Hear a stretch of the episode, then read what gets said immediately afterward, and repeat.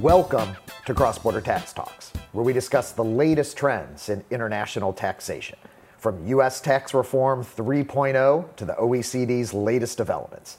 I'm Doug McHoney, PwC's U.S. International Tax Services leader. You can watch these podcasts on YouTube at youtube.com slash Doug McHoney. On this week's episode of Cross Border Tax Talks, we're back in our Washington, D.C. Policy on Demand studio, where I'm thrilled to have back Pat Brown, PwC's International Tax Policy Leader and Washington National Tax Services co leader. Pat, welcome back to the podcast. Doug, it's great to be back with you again. Your sixth appearance, Pat. Yes, indeed. So, still leading the way in appearances. So, Pat, you've been in this business for almost 30 years, and I apologize for dating you. Um, including roles at a major law firm, the Treasury Department, and at General Electric before joining PwC. Before we dive into the Green Book and today's relevant material, what is your perspective on the amount of change and disruption that we're seeing for multinational companies from a tax perspective? Uh, yeah, look, I mean, it, I'm overusing unprecedented when I'm getting that question Right. from people, right? Because it is such a period uh, we are in. It, I- I suppose, and this, despite the number of years I've been in practice, I was not in practice in 1986 uh, when the 1986 Tax Reform Act happened. That, of course, was huge, really made some fundamental changes to the U.S. international tax rules. But even that was just the U.S., Right. right? It was just major U.S. tax reform. Uh, what we're looking at now is potential changes in the U.S., potential changes driven at the OECD level, potential cha- changes driven by other major countries around the world. Some in response to the OECD project, some not in response. Some just basically, you know, changes that they are otherwise looking at.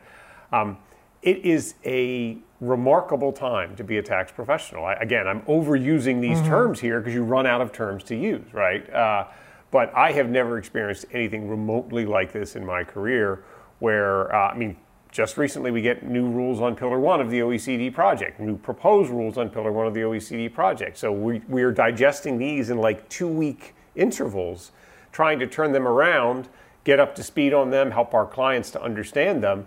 Then the next development comes out. At the same time, we're dealing with the Green Book. We're dealing with the Pillar 2 model rules and commentary and so forth. And, and we're dealing with, and what will become of Build Back Better as it sits on Capitol Hill today. All of this happening at the same time. It's, again, I'm overusing terms Right. like remarkable and unprecedented, but that's all I've got. As the glass is half full kind of guy that I am, I do like to remind people, particularly those that are new into the industry or looking to get into the industry and are coming out of whether it's accounting school or law school, and we're in fact looking at all kinds of other finance and even technology majors, that it, it is a great opportunity from a job security perspective that there, things continue to get way more complicated, and I think it just creates a lot of opportunity for professionals to help manage all of the compliance and risk um, that we're seeing in the industry. Yeah, I- it's funny, Doug, you mentioned that point about career opportunities. I remember as a baby tax lawyer, people asking me, you know, why'd you decide to go into tax and do you like it?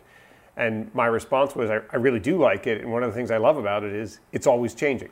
It's always changing, and so it never feels stale. There's always new material to learn. You feel like no matter how much you learn, you're still behind the curve. You're still trying to play catch up, right? Uh, I felt that way 25 years ago. I really feel that way today. Uh, but again, that's part of what makes it really exciting. And to be sure, job security, absolutely. Right. But also just excitement, just you know, a level of interest around what's going on, dynamism. That is fabulous. Yeah, one concern that I have is you, you mentioned like the Green Book and these various proposals and Pillar One and Pillar Two.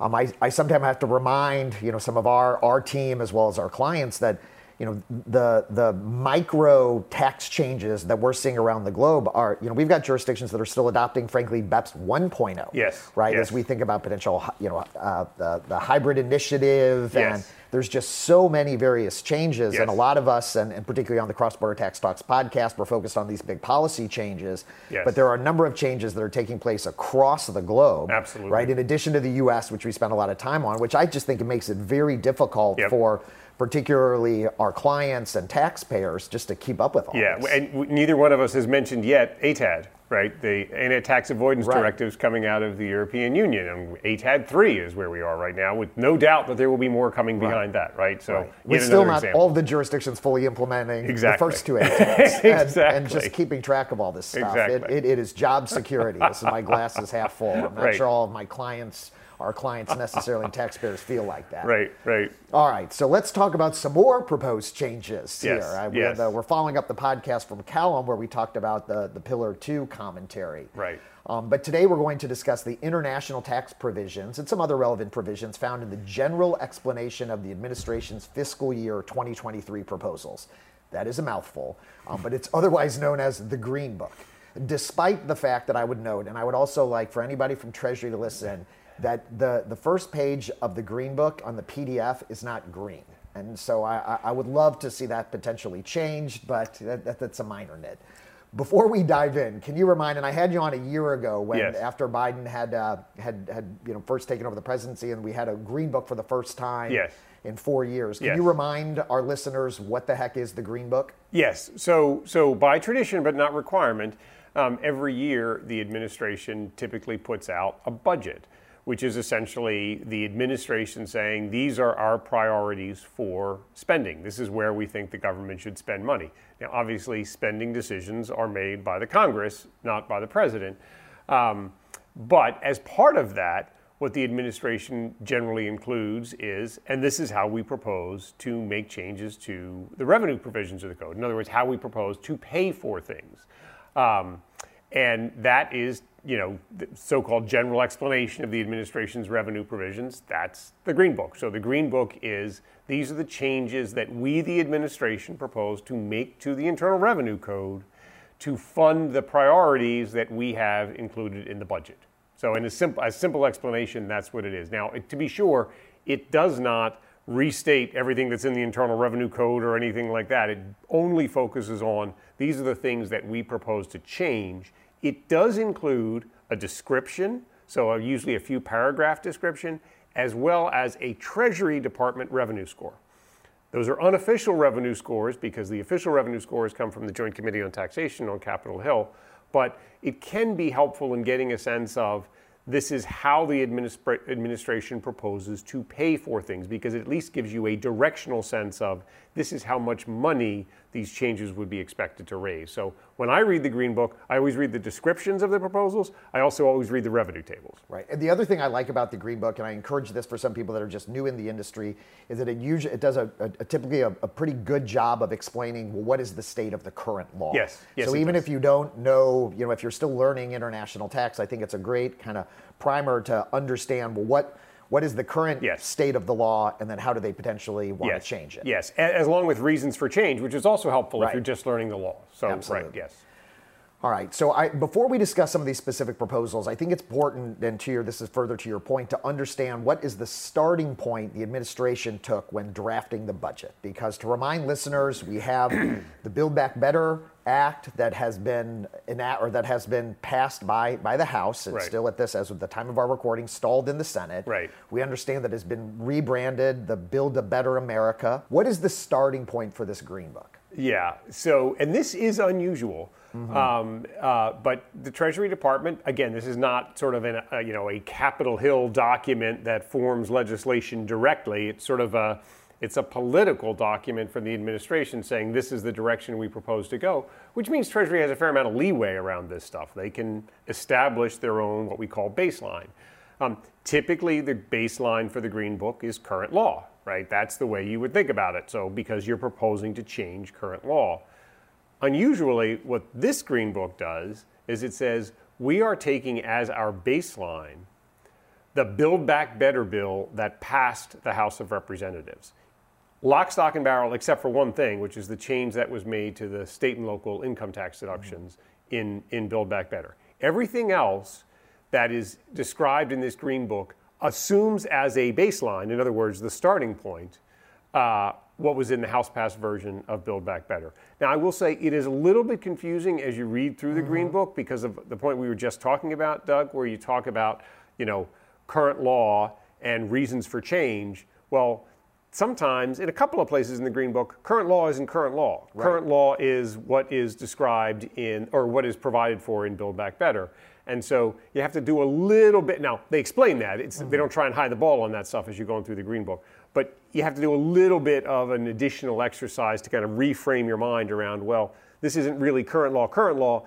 It's current law as modified by the baseline that Treasury has chosen, and that baseline is the Build Back Better bill, which passed the House and has not moved through the Senate. So, including country by country GILTI, Yes. the changes to the BEAT, and we'll unpack some of this as we go through Yes. some of the specific proposals. But Yes. just to remind listeners. Yes. All right, so let's let's start at the top here. Corporate tax rate change. Yes. so, um, so the Green Book proposes to raise the corporate tax rate to 28%. Um, this, of course, was in last year's Green Book. Uh, it was sort of a stunning, uh, I think, for a lot of folks. Um, you know, wow, you know, is Congress really going to raise the corporate rate? Remember, we had a 35% corporate rate up until the 2017 tax reform, dropped all the way down to 21%. Um, and the administration came right out of the gate and said, we think the rate should go from uh, 21 back up to 28. And the president has described this multiple times as essentially giving back or taking back half of the tax cut that corporations got in 2017. So, from his perspective, he would say, I'm not even going to take away all of the tax benefits you got in, in, in 2017. I'm only taking back half of that essentially. Now, that's not really accurate, as we know, Doug, because the 2017 tax legislation did a heck of a lot more than simply lower the rate from 35 to 21. There was a lot of base broadening in Absolutely. 2017. And so raising the rate up to 28% really reflects a significant amount of additional revenue relative to what, what it would have been if Congress had simply taken the 35% rate in, in 2017 and reduced it to 28%. And again, going back to the revenue tables, you see that in the revenue tables. So the revenue tables in this green book for the increase in the corporate rate from 21 to 28% have a, an amount of revenue that is raised of about, I think, $1.3 trillion over 10 years. Um, that is a number that we, when we, when you and I would talk about raising the corporate income tax rate by a point, we'd say, well, that raises about $100 billion, right? $100 billion over 10 years per point on the rate. Seven points here is getting almost twice that.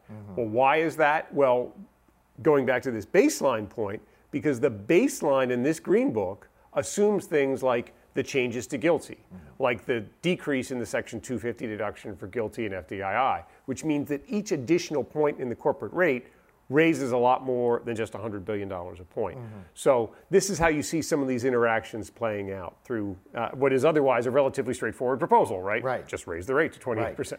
yeah, and, I, and I'll remind folks that uh, obviously our Section 250 deduction, right, which is relevant obviously both for including GILTI as well as our foreign derived intangible income, those are a percentage based on the top corporate Yes. rate. So, so those, you know, the, the tax on GILTI will will obviously go up as well as the tax on on FDII. Yes. The other thing I think it's worth noting is that, you know, moving us to 28, uh, corporate rate to 28 plus the state local taxes would then move us again towards the, the top or towards the towards the top Yes. of the OECD list and Yes. kind of what is the norm now across most developed countries. Yes, yes, exactly. And of course, in 2017, one of the major reasons for reducing the corporate rate was 35% was the highest in the developed world, and we wanted to get ourselves back to effectively the middle of the pack or close to the middle of the pack with 21 plus the state rate on top of that, you know, landing companies in the 25% range effectively. And I still, and you've heard me complain about this before, that it is a bit misleading, obviously, given the base broadeners that we had as a result of, of the,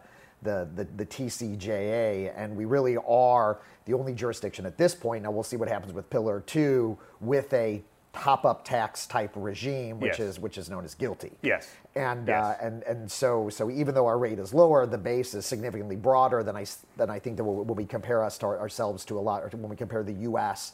to uh, other developed countries. Yes, absolutely. All right, so a topic that has gotten a lot of wind here on the cross border tax talks is Pillar 2.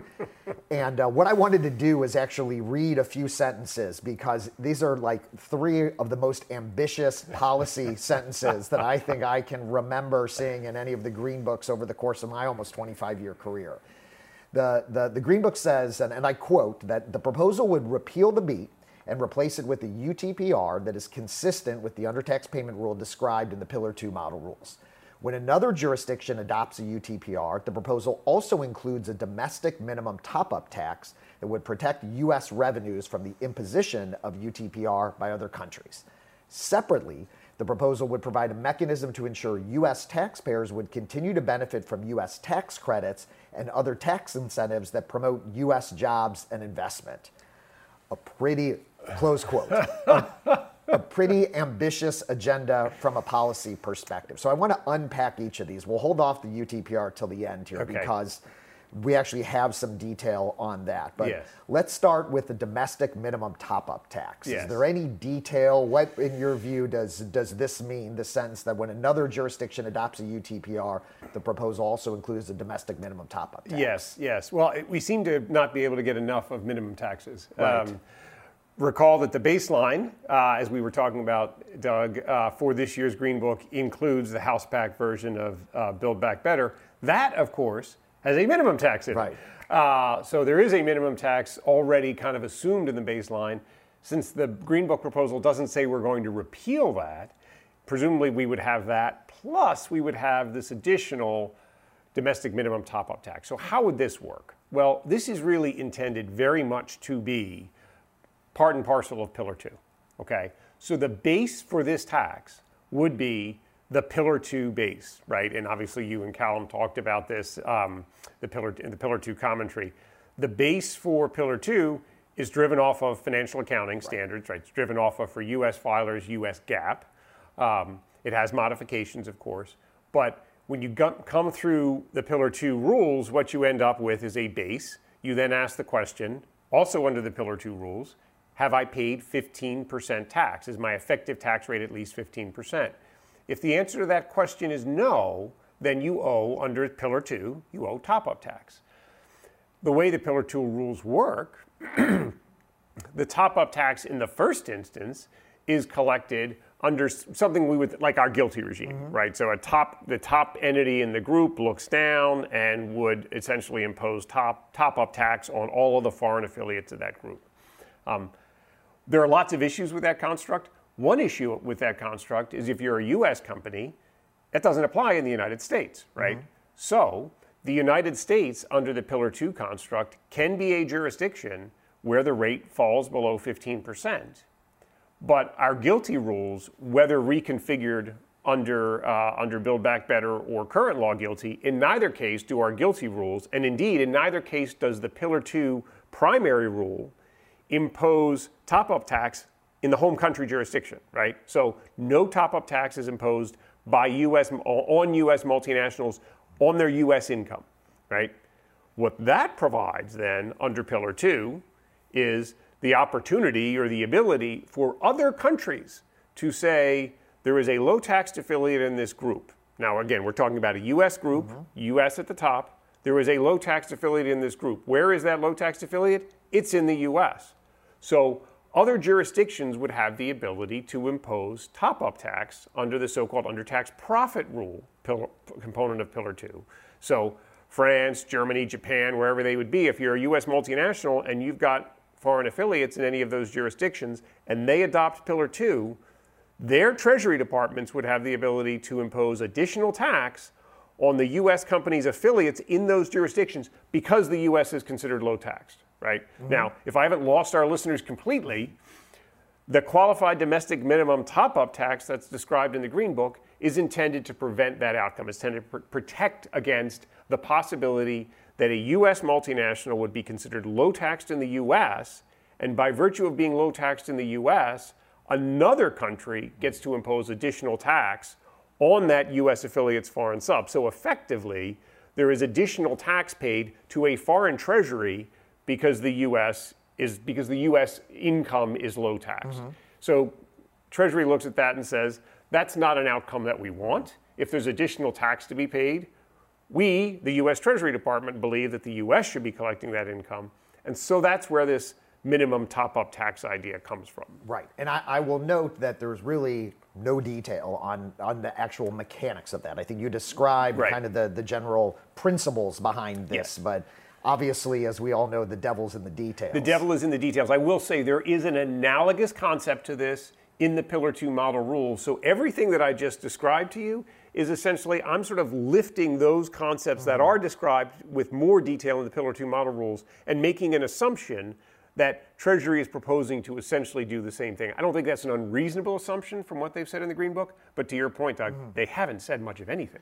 Yeah. So we're assuming that. One question I have is well, wait a minute, I thought that the BBB included a book minimum tax. Yes. So how, how does this differentiate yes, from the book minimum yes. tax? Well, in, in one notable way, uh, the, um, the Pillar 2 rules do not provide any relief from being considered low taxed if you have, for example, research tax credits or low income housing tax credits or other forms of tax incentives, so called general business credits, mm-hmm. what we mm-hmm. call these under the Internal Revenue Code.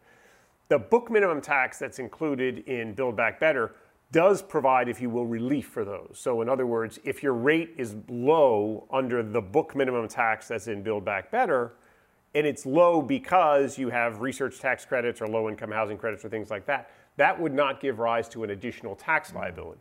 That makes perfect sense if you think about this from the perspective of Congress, mm-hmm. because of course Congress enacted those incentives right. because they want to encourage taxpayer behavior. Okay. The Pillar 2 rules don't make any accommodation for our general business credits, research credits, low income housing credits, new markets credits, et cetera. Um, and so you can fall below the 15% threshold under Pillar 2 and therefore, again, you're a US multinational, you fall below 15% in the US, you are liable for additional top up tax under the Pillar 2 rules, even though you wouldn't owe it under the book minimum tax in the US. But again, that additional top up tax that you would un- owe under Pillar 2 constructs, if, you, if Treasury does not introduce this additional qualified domestic minimum tax on top of on top of everything else they've already done, then you face this prospect of right. other countries being able to tax their the, the foreign affiliates of, of U.S. multinationals. So Treasury is trying to protect against mm-hmm. that. So that's fundamentally now. What's interesting about that is, and I know this is probably where we're headed next. What it what that does not solve for is okay, but Congress did enact these incentives, mm-hmm. research credits, new markets credits, whatever they FDII. would be. FDII. Right, FDII, uh, municipal bond interest. Right all of the, that, that is to say, when I say municipal bond interest, the tax exemption right. for municipal bond interest, all of these things are there because Congress wanted to incentivize behavior. If the incentive is taken away, the companies presumably don't engage in as much of the behavior. That's not the answer that Congress wants. Treasury, with this qualified domestic minimum tax, says, well, we're going to make sure we keep the revenue but then they have to do something else because otherwise they undermine the incentives that Congress is trying to, you know, is trying to advance. Right, and, and that's where they say they will provide a mechanism to ensure that U.S. taxpayers continue to benefit from that. Yes. But no details on what that mechanism might be, because yes. if you go to the Pillar 2 commentary, it talks about refundable yes. credits. Some of these aren't even credits, Correct. Right? Correct. And I mean, this, this is, I mean, we, we talk about a lack of detail, right? The Green Book has essentially the same sentence that you just described, talking about reforming our incentives. And by the way, it's, it's not specific on which incentives, it just says incentives that promote U.S. jobs and investment. So you're left to wonder does that include things like FDII, for right. example, which we know in last year's Green Book this administration proposed to repeal? Mm-hmm. Um, so they may not feel as you know, favorably towards FDII as they might towards low-income housing credits or the research tax credit. So they don't tell us specifically either the mechanism that they would use to protect these incentives, nor which incentives would be favored under their proposal. Obviously, Congress would have to fill in all of these details, but there's a lot of detail that has to be filled in. All you have in the Green Book is at the start of the Green Book proposal, the sentence that yeah. you read, and at the very end, it's restated almost verbatim. Right but there's no additional detail. So, what are we going to do? Are we going to turn these into refundable credits? As you point out, they're not even all credits. So, right. do you turn FDII into a credit and then a refundable credit? Do you turn the tax exemption for municipal bond interest into some form of a refundable credit? And the implications of turning just think about a straightforward the R&D credit. Mm-hmm. Turn the R&D credit into a refundable credit. Well, you are going to dramatically change who ends up becoming eligible for the R&D credit. You know, a lot of startup businesses that might fail after 2-3 years, never turn a profit, would never today benefit from the R&D credit because you have to be earning income. Um, that's a policy decision, obviously, that Congress has made in the way they've designed the credit. The question is, or a question is, should essentially an OECD project become the impetus for Congress to fundamentally redesign these credits? Or will Congress say, wait a minute, isn't that up to us, not up to an OECD project right. to determine how we do this? It's an unanswered question, but it's fascinating that this is described right. in the Green Book as we're going to make these dramatic changes, potentially dramatic changes to d- domestic incentives, essentially in response to an OECD project. Mm-hmm. So the other thing it mentions, it says repeals the BEAT and replaces it with the UTPR. And we actually have quite a bit of detail compared to our prior two topics yes. on, on what that means. Yes. Uh, we've spent a lot of time, again, on the prior podcast. I would encourage uh, uh, folks to, to listen to Manai's discussion on the undertax profit rule, yes. which we've called it now. It's moved. It's migrated from the undertax payments rule, which is more precise. Honesty in labeling. Yeah, honesty in, in labeling. But any highlights or lowlights on some of the descriptions related to, to the UTPR potential? Yeah, I, look, I think the, the biggest thing that leaps right off the page at you is Treasury is essentially saying lock, stock, and barrel. The Pillar 2 UTPR is going to be enacted into U.S. law um, uh, per, per, this proposal. The Pillar 2 proposal, as we already talked, talked about, and I'm sure you and Callum talked about a lot, the Pillar 2 proposals are built off of US GAAP. If you're a US GAAP filer, if, you, if you're a US company, US GAAP. If you're an IFRS filer, it's built off of IFRS. We do not have, broadly speaking, in the Internal Revenue Code, any determinations of tax base that are driven that closely off of financial statements. It just is not, it's not what we have done. And, and obviously, listeners to the podcast will all know this. If you file your tax return as a company, you have your financial statements, you have your tax return. You do not pick up your financial statements and you know file them as your tax return. There are enormous differences. Mm-hmm. Timing amounts, base amounts are very different between US GAAP and what goes on your tax return. Um, and so, one of the things that's fascinating is that Treasury says, to be sure, with more detail than either of the other things we talked about, Treasury says, we are proposing to do an undertax profits rule that is built off of financial accounting concepts. So, the undertax profits rule, in its typical, and, and, and the Green Book says this, in its typical um, application, would generally apply to foreign headquartered multinationals because Treasury's assumption is GILTI will be changed into a per country GILTI, and that will essentially be the version of Pillar 2 that will apply for most US multinationals. So for foreign multinationals, let's assume you're an IFRS filer. You will be doing a computation as to how much additional tax you have to pay to the US Treasury Department under an undertax profits rule that starts with IFRS or whatever your home country GAAP is. That's not a concept that we have no. really in the Internal Revenue Code. And so this is, and, and it's not a concept that we have in, I think, this is speculation on my part, I think in significant part because Congress has always viewed the notion of what determines the base of taxation. We, the Congress, determine the base of taxation, not the FASB, not some other you know, international body like the OECD, but we, the Congress, determine the base of taxation.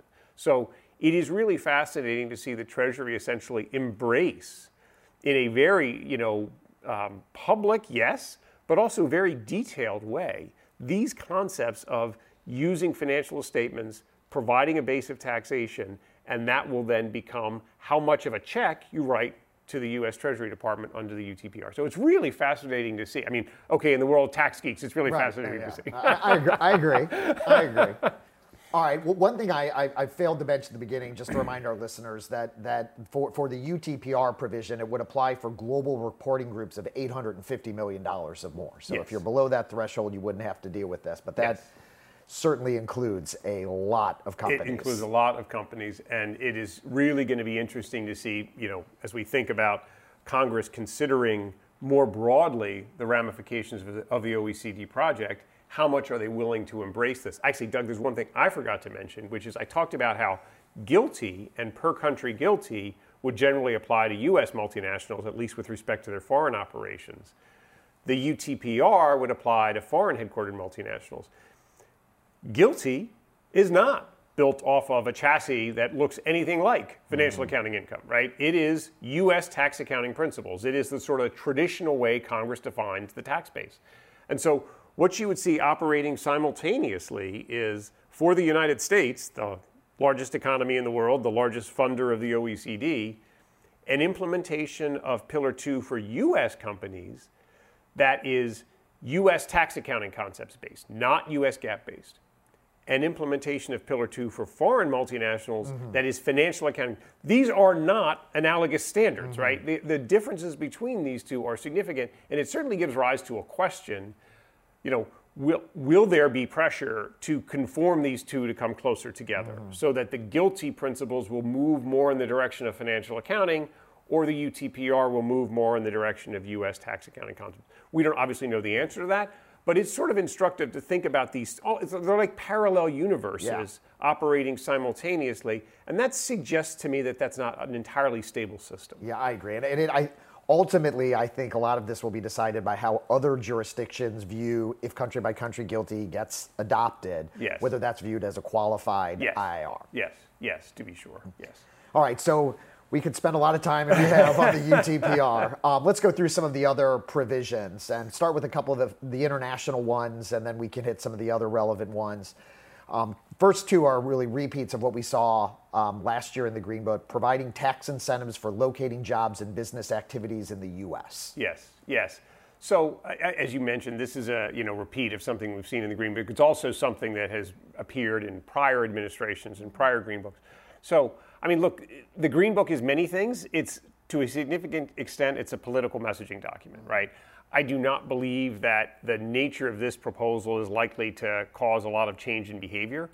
But the administration essentially wants to put a marker out there. We want to encourage things to happen in the United States and discourage offshoring of jobs and investment. And so we're going to have a proposal that moves in that direction. So I really look at that as basically a political messaging mm-hmm. statement. Yeah, and then the other side of that coin, which is included, is the removal of tax deductions for shipping jobs right. off, right. offshore. Right, and, and although there's not a ton of detail provided on that, you are led to believe in reading through the Green Book that that is intended to be interpreted narrowly.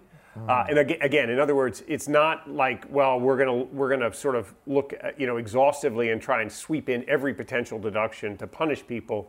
It's rather we're making a political statement. Mm-hmm. Uh, and the reason to make it as narrow as I think they intend to make it is because otherwise it's just unadministrable. How do you determine when a job has been shifted? How do you determine what deductions relate to that, et cetera?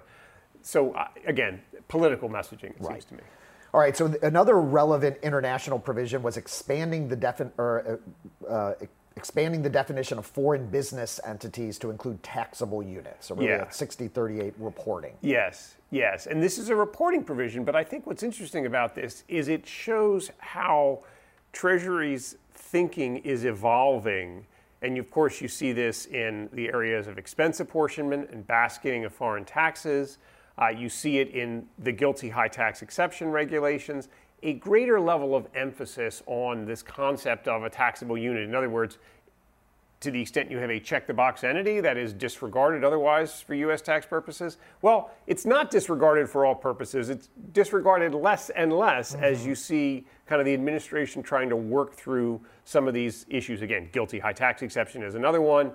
Um, basketing of foreign taxes is yet another one where you see these concepts of taxable units kind of emerging as n- not quite an entity, but in many respects treated like an entity, mm-hmm. and for purposes of the international rules. And so I think it's it, what I see, what I take from that proposal is a continuing evolution in the way Treasury is thinking about what, how to approach check the box mm-hmm. and entity election, entity classification in the international context. Mm-hmm and just a common theme more compliance for mm-hmm. taxpayers. I mean, just more yes. compliance. Yes. Um, all right, another international one was expanding access to the retroactive qualified electing fund elections. Yeah, so I mean, this is on the face of it clearly appears to be taxpayer favorable. I think it's good news. I think one of the issues that a lot of taxpayers wrestle with is getting so let's take a step back a qualified electing fund election is intended to allow taxpayers to essentially, if you are invested in a so called passive foreign investment company, on an annual basis to essentially report income and pay tax, even though it hasn't been realized. And that is for a lot of taxpayers an easier regime, mm. a more mm. straightforward regime than the kind of default regime, which sort of has this deferred interest charge, which is, you know, sort of a, it's kind of an ugly kind of punitive mechanism that applies if you're an investor in a PFIC. So, so if you are an investor in a PFIC, being able to make a qualified electing fund election is generally speaking going to be good. First of all, it's elective. Right? Right. It's going to be a good Right. thing because it's it's generally makes compliance more straightforward. It's also an election. If you don't want to make it, you don't have to.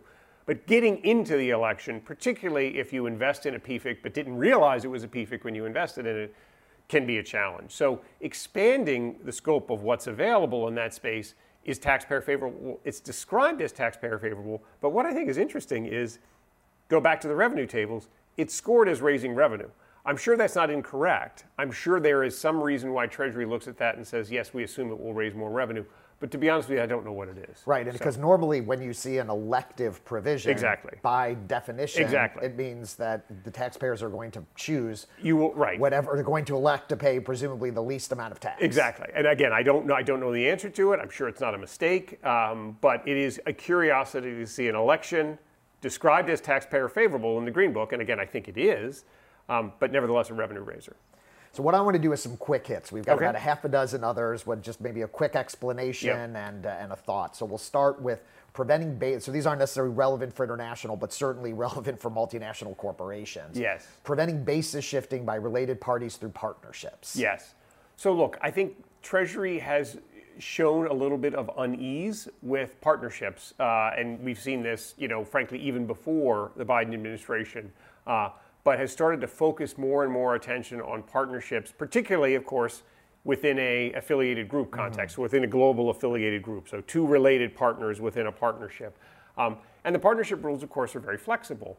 Um, and this proposal is really intended to target situations where taxpayers have the ability to potentially to shift basis between assets, and in particular, to move basis from non-depreciable assets to depreciable assets. Well, why would you want to do that? Well, depreciation is a deduction. So if I can get a deduction for something when otherwise I would have basis on a non-depreciable asset where I couldn't recover that basis until I sold the asset, I'm going to better I'm going to get a better timing answer from the standpoint of taxable income. So Treasury is clearly onto that as something they want to look at more closely and mm-hmm. this proposal really goes at that. Got it. Conforming the definition of control with the corporate affiliation test. I have to call this one a head scratcher. It's been around for a number of years. Uh, Forever, was- from yes, what I can tell. Yes. As long uh, as I've been practicing, as yeah. we've been practicing.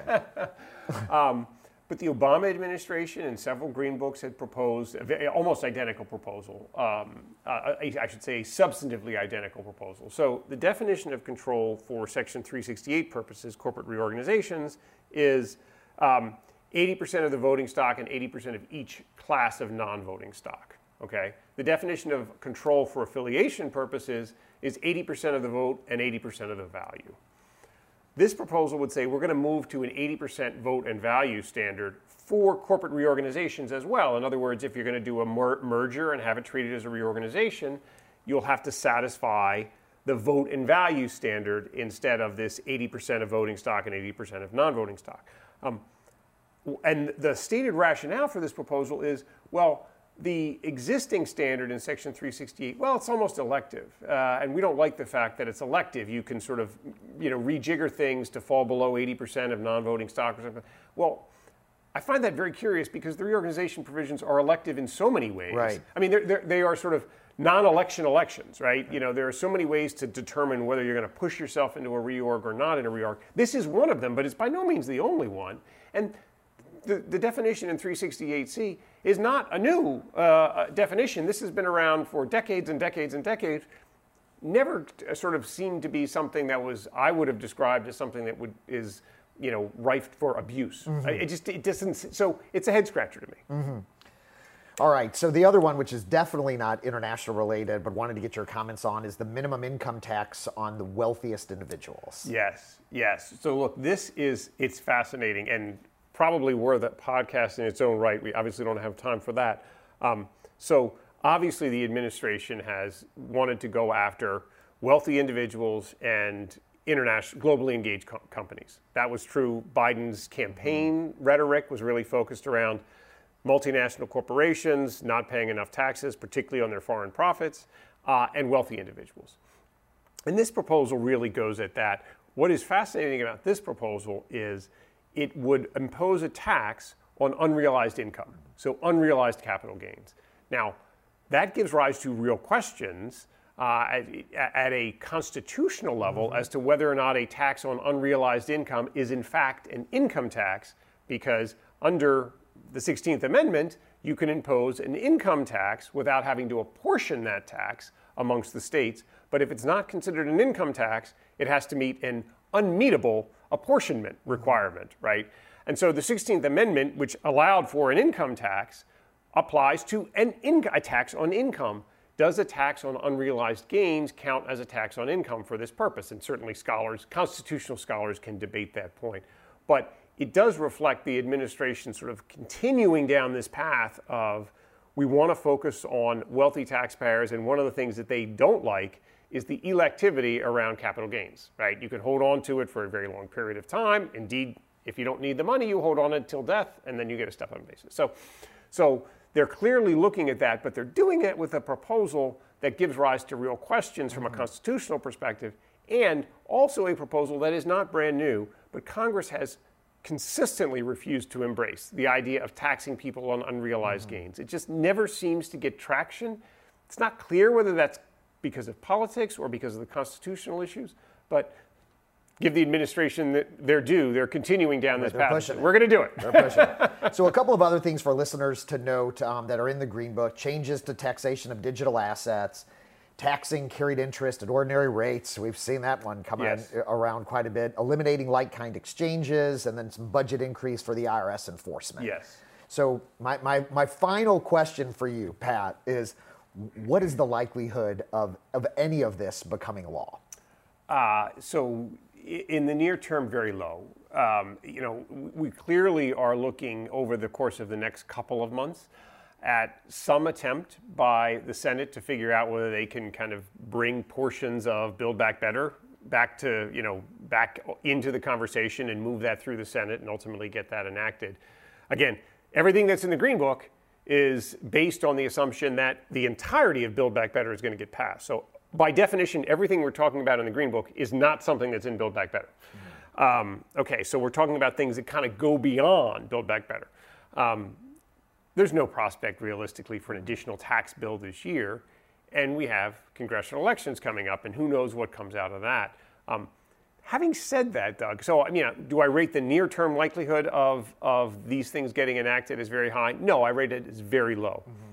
Having said that we, you and I talked today about several proposals that, as we were discussing them, we said, this is an old one. That's been around for many years. You know, the Green Book doesn't disappear. Right. It just, it's sitting out there. Future, you know, next year's Treasury Department, a, a subsequent administration picks these ideas up. We saw this happen in 2017. 2017, the, legis- the tax reform that passed in 2017 had a number of proposals that had been in prior green books. They got picked up and put into legislation, including green books that were from a, a different party. Absolutely, well. absolutely. So you know, once these proposals surface, as I mentioned, there's a revenue number associated with them. Mm-hmm. There's a dollar associated with them. When you're trying to put together a bill, it's really important to figure out where am I going to get the money from. And so these proposals are not the kinds of things that I think you can say, well, this is not going to happen, I'll just ignore it, because they're out there, and to the extent there are proposals out there that give rise to policy concerns, or you read it and you say, "Wow, this would hit me really hard in a way that doesn't seem appropriate, or you know, or fair, or right, or whatever," it is still worthwhile, sort of raising one's hand and having conversations about these kinds of proposals because they don't go away. And when somebody needs to pick something up three, four, five years from now, you can be sure this green book will get looked at. Whether what will get picked out of it, I don't know, but it will get looked at. Right. The analogy I've heard is that once it's on the shelf, they can just pull it out. They've got the revenue numbers, and, and, and we may see it again. We've seen and, lots of examples exactly. of that. We see it happen regularly. All right, Pat. Well, as those developments continue, you'll hear more about it on Cross Border Tax Talk. So thank you very much. Always an enjoyable conversation, Pat. Absolutely. So thanks for tuning in to this week's episode of Cross Border Tax Talks. Thanks, Pat Brown, PwC's International Tax Policy Leader, for joining me on today's podcast. I'm Doug McHoney, PwC's International Tax Services Leader. Stay tuned in two weeks for another exciting edition of the Cross Border Tax Talks podcast.